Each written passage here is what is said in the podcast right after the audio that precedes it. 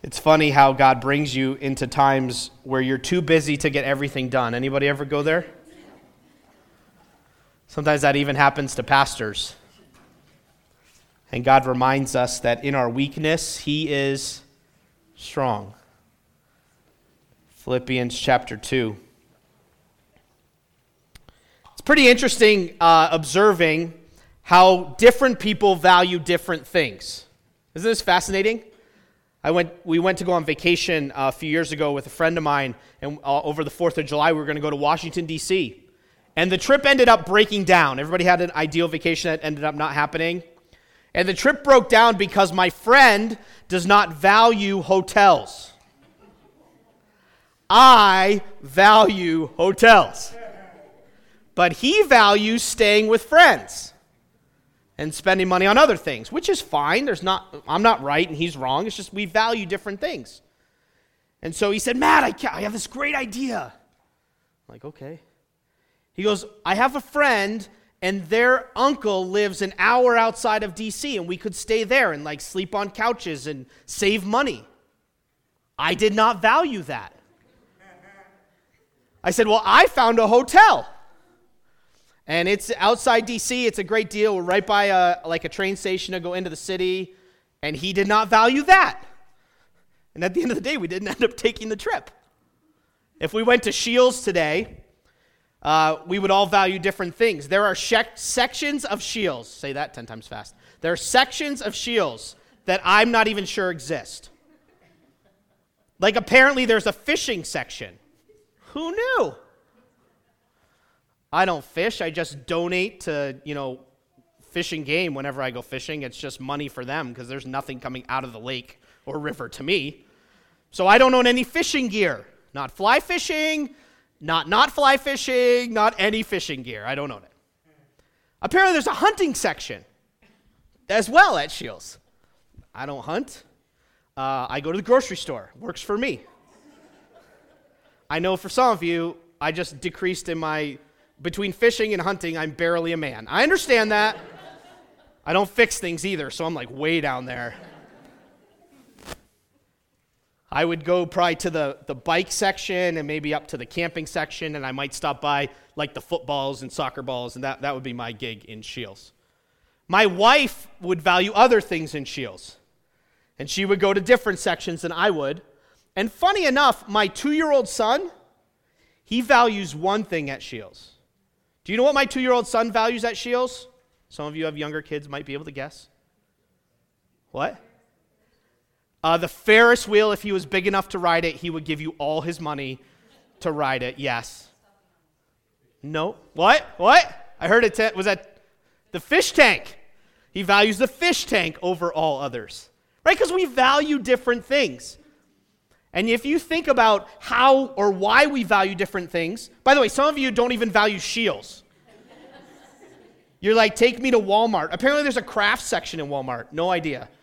I been there once for googly eyes for something, but that was about it. Some of you value savers, right? And that's, that's, your, that's your spot. And you find the deal, and it's just of immense value. But when you think about it, why do we value what we value? Maybe it's because of the family we grew up in. My dad believed that uh, the best place to camp was a place where somebody made your bed in the morning. Hence the reason that maybe I value hotels. Maybe it's because of the culture that we've grown up in or experiences we've had. Maybe it's just intrinsic. You've just grown to like the things that you like. But it's interesting that from two years old to 92 years old, what we value actually changes, doesn't it? You talk to someone in later stages of life and they have a much higher value than I do or my, certainly my son does for their health or for time with family.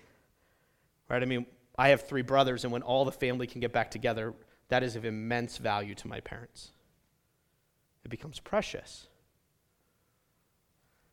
The reason that I wanted to start on these thoughts about value is because our one another this morning is all about what we value and how much we value it. Better, it's about who we value.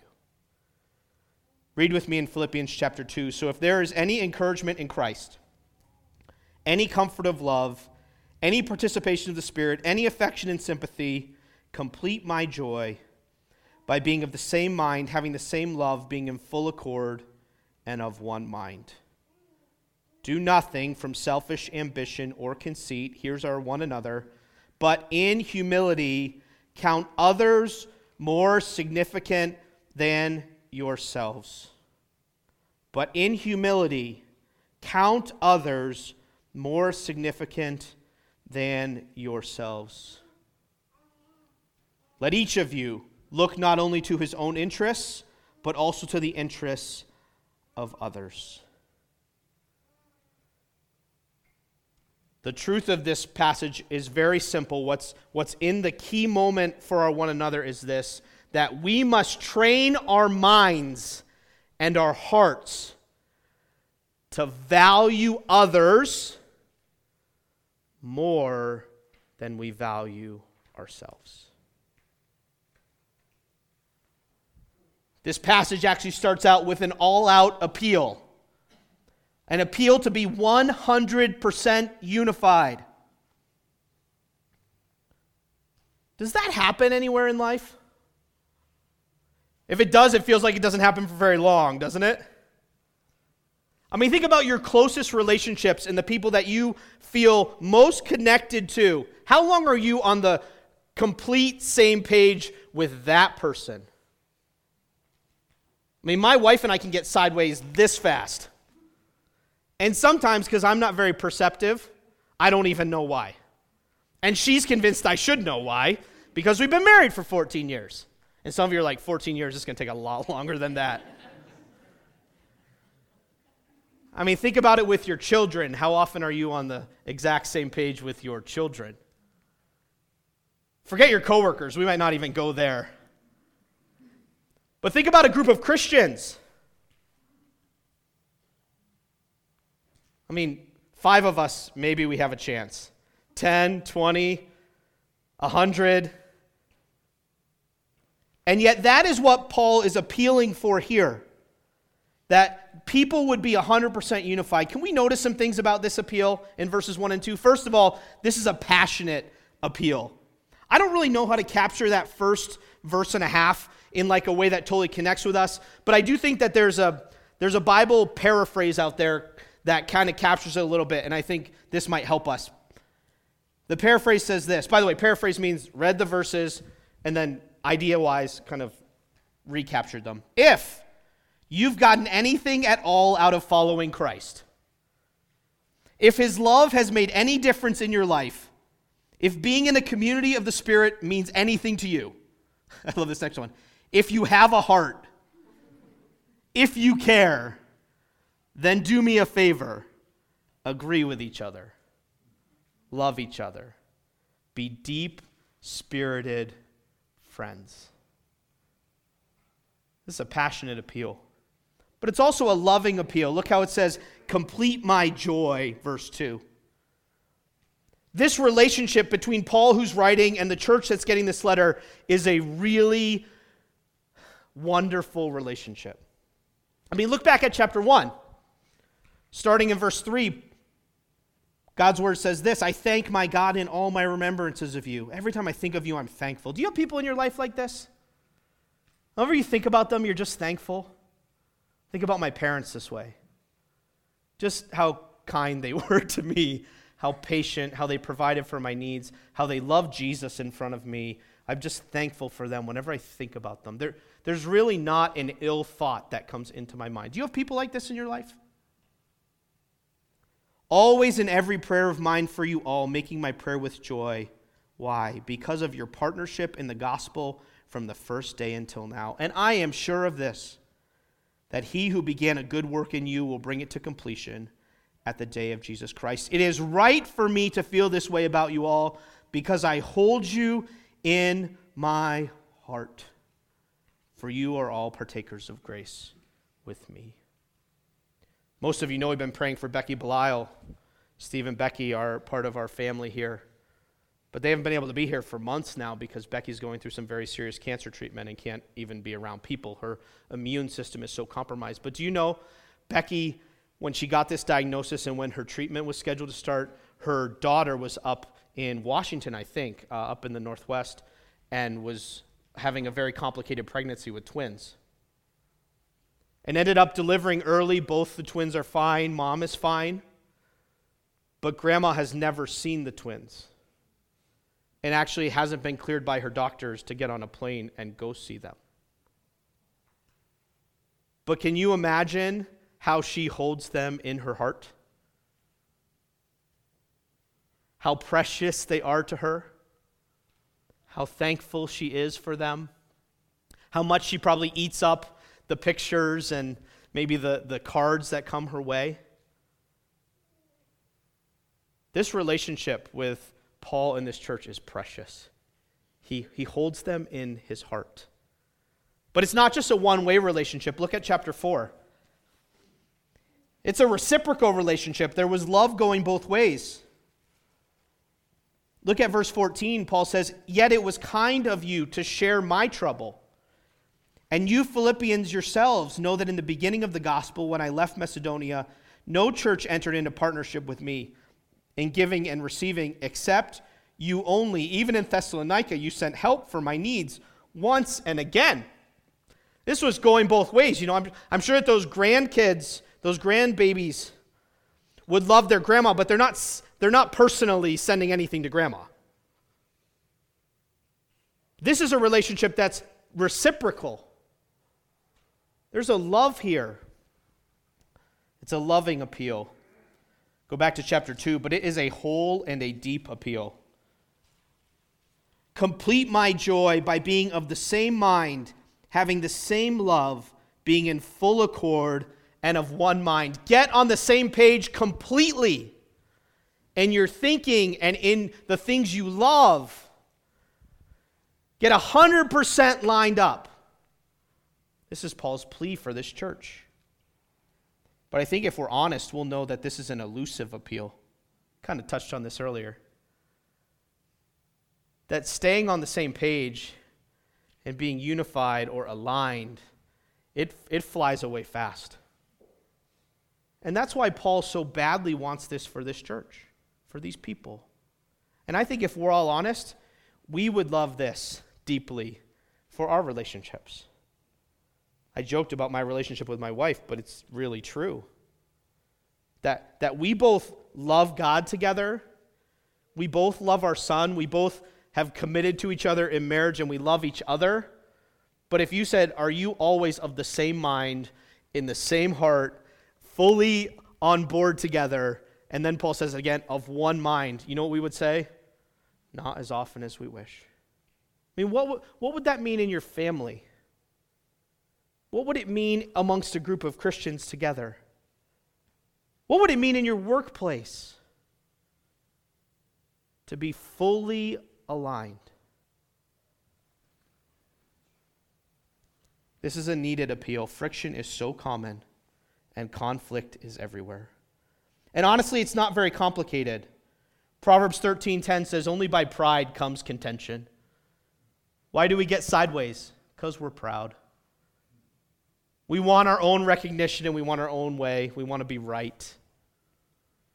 And so, as husbands and wives, we're like, we both can't be right at the same time, and I know who's right. It's me. That's where our friction comes from. It's no wonder that Jesus prayed for unity in John 17 and that Paul's letters, even this one, if you look back at chapter 1, starts with this grace to you and peace. It's a needed appeal. So, what is the answer? Because I'm thankful that these verses don't just lay out an ideal to us, but they actually give us the how. They give us the solution, and it comes in that one another in verses 3 and 4. Do nothing from selfish ambition or conceit, but hum- in humility count others more significant than yourselves. Let each of you look not only to his own interests, but also to the interests of others. And I don't know why this hadn't struck me before, but these two verses actually fit into a pattern of our Bibles. Go back to Ephesians chapter 4. I want to show this to you. Ephesians 4. Just back a page or two. One page for me. How do we actually enjoy this kind of unity? Well, it starts with how we treat one another. how we think about one another. There's this pattern in it. It comes through regularly in the New Testament, in this section of our Bibles. Let's start in verse 20. But that is not the way you learned Christ in, in ways of behaving that are, are not good. Assuming that you have heard about him and were taught in him as the truth is in Jesus. Here's the pattern, the formula to put off your old self, which belongs to your former manner of life and is corrupted through deceitful desires. And to be, here's the second one, renewed in the spirit of your minds. Here's the third one and to put on the new self, created after the likeness of God in true righteousness and holiness. Right? If we're living in a world of friction and we have this appeal to unity, how do we get from A to B? The answer is actually pretty simple. There, there's something we need to put off. We need to change how we think. That's at the center of the equation. And then there's behaviors and lifestyles we need to put on. Put off, change how you think, put on. Simple enough, right? Many of you are familiar with this formula, but in case you're not, I wanted to go back to it. Go to Romans chapter 12. I want to hit this in one other place and then we'll come back to Philippians. If you're not comfortable kind of zooming around your Bible or turning around, don't worry about it. You can stay right in Philippians. We'll be back there in a sec. It's page 980, so you don't lose your place. Romans 12. I appeal to you, therefore, brothers, verse 1, by the mercies of God, to present your bodies as a living sacrifice, holy and acceptable to God, which is your spiritual worship. Do not be conformed to this world. Put off. But be transformed by the renewal of your mind. Learn to think differently, that by testing you may discern what is the will of God, what is good and acceptable and perfect. This is how change happens. Put off, change your thinking, put on. Go back to Philippians chapter 2. I promise that was the last turn I have scheduled. I know we moved around a little there. Philippians chapter 2.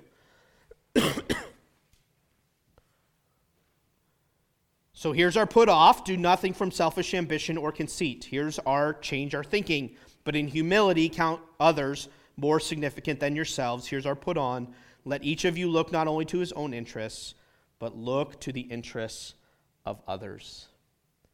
So not only do we have an all out appeal, but secondly, we have an others better appraisal. Anybody bought a house? Right? You put in the offer and it's over. That's like just the start.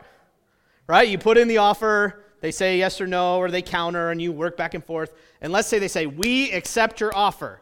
Then it's over. then the process starts, right? And you schedule the inspection, and you schedule the appraiser, and the inspection comes through, and they say, These are the things that are wrong with the house, and then you're back to the negotiating table. Like, remember that number that I told you I would pay for the house? Remember how we said 250? The roof is bad. So we'll make a deal.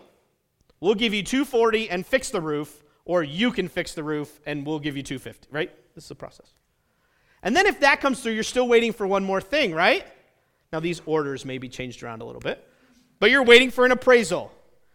Did I, if I say I'll give 250 for the house and I have this much to put down, will somebody say yes, that house is worth $250,000?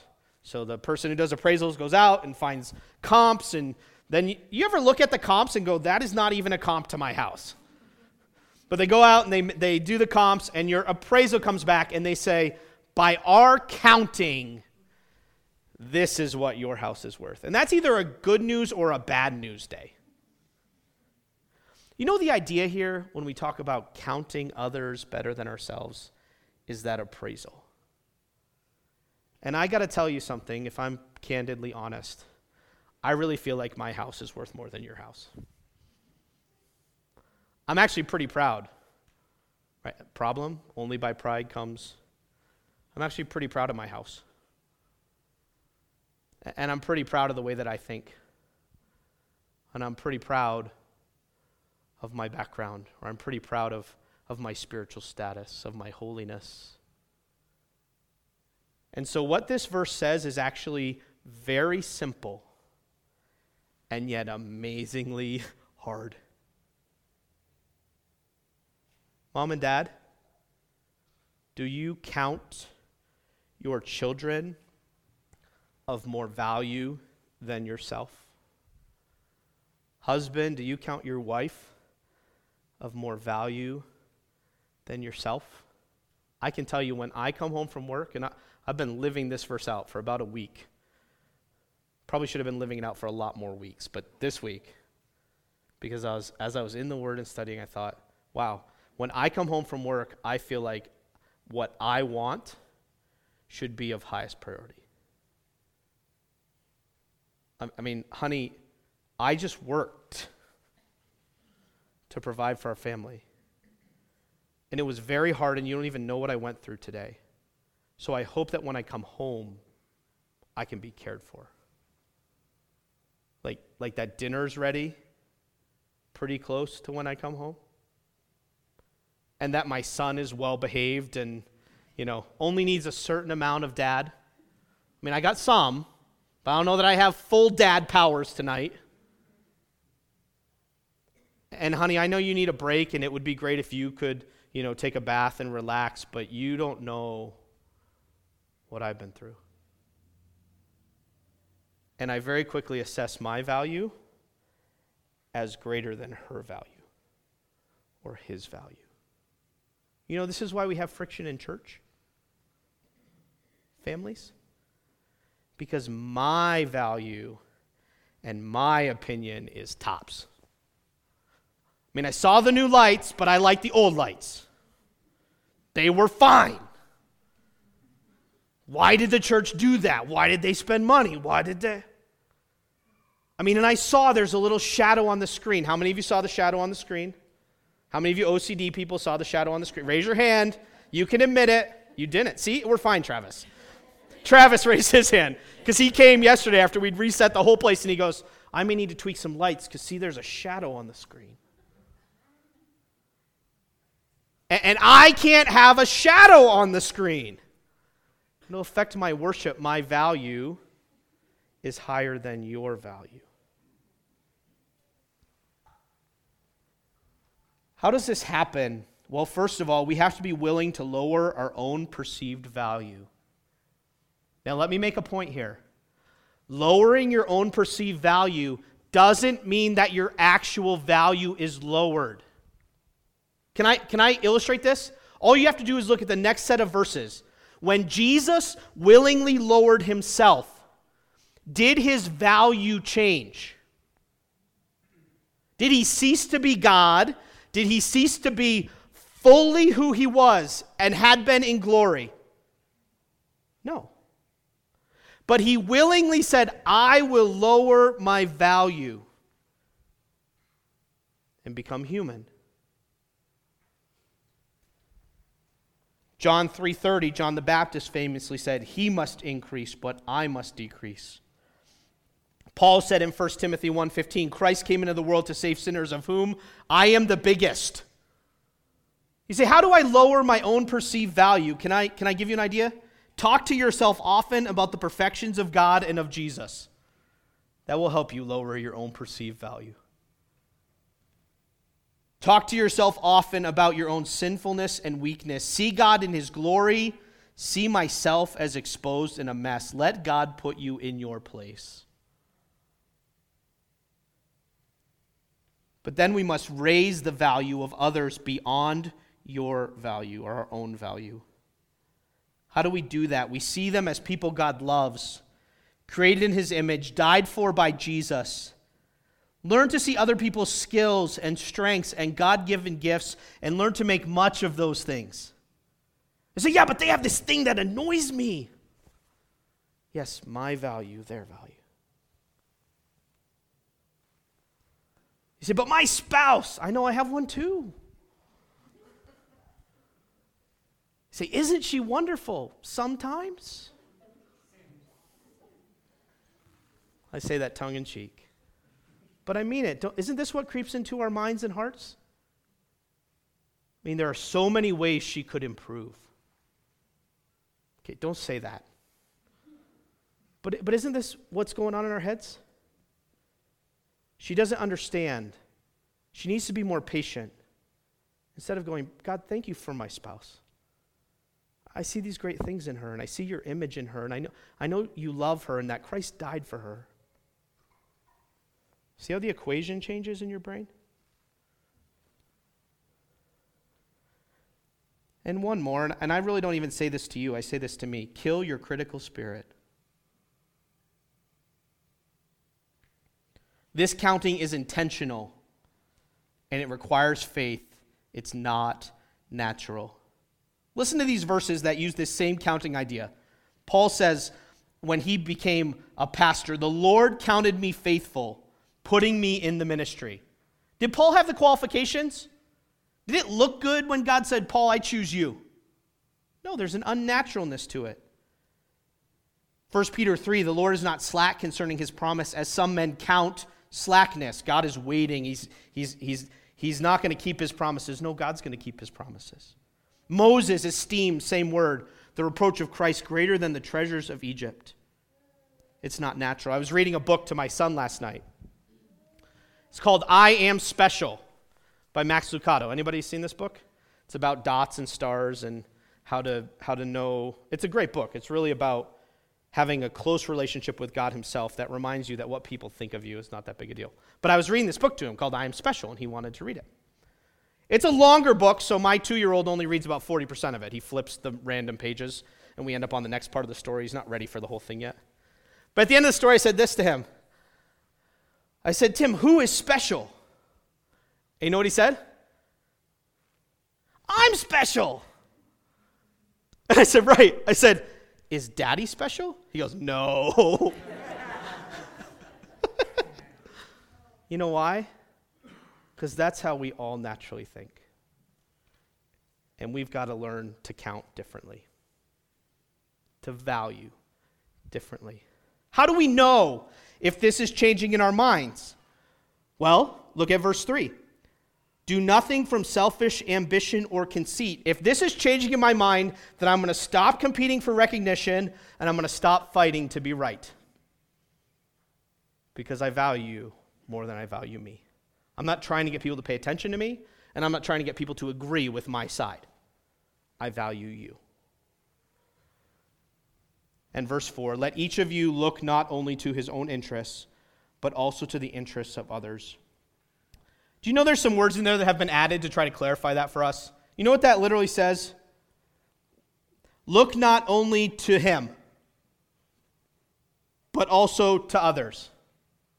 It just means that I'm going to be focused on and looking for and watching out for whatever concerns you, not just what concerns me.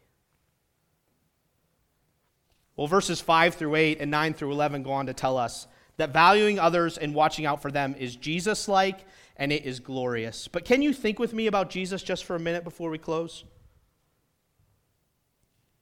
You can read all the gospel accounts.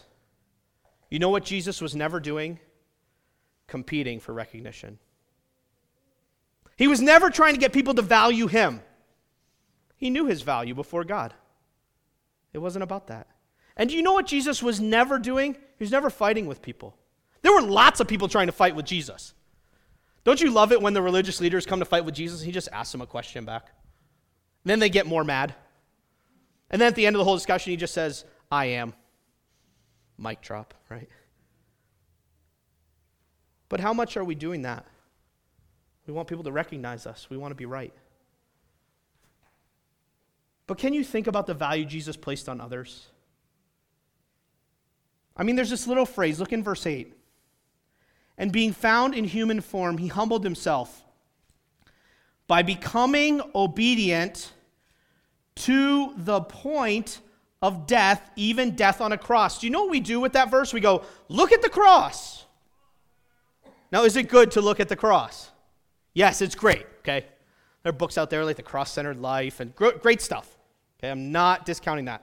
But do you know what the verse says? He became obedient to the point of death. You know what that means? He became obedient all the way through. And can you think with me just for a second about the kind of people that Jesus valued?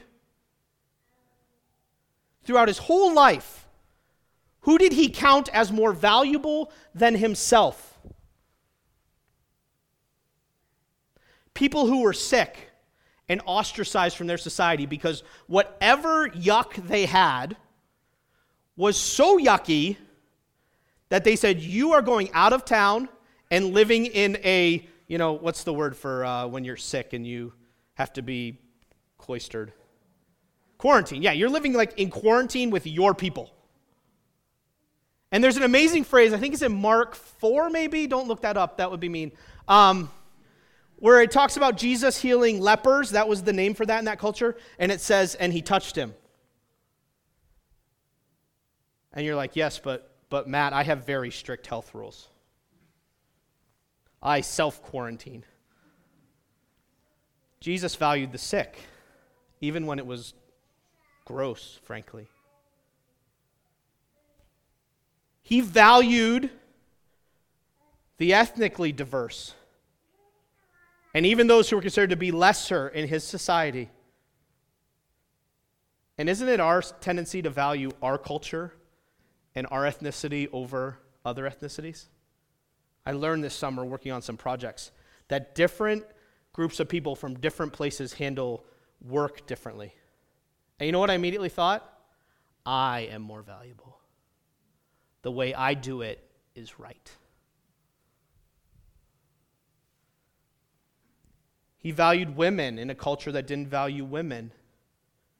Not only did he give time to the woman at the well and talk to her, he also constantly talks about the women in his gathering, in his entourage, and how all the good things that were happening because of them. Jesus valued.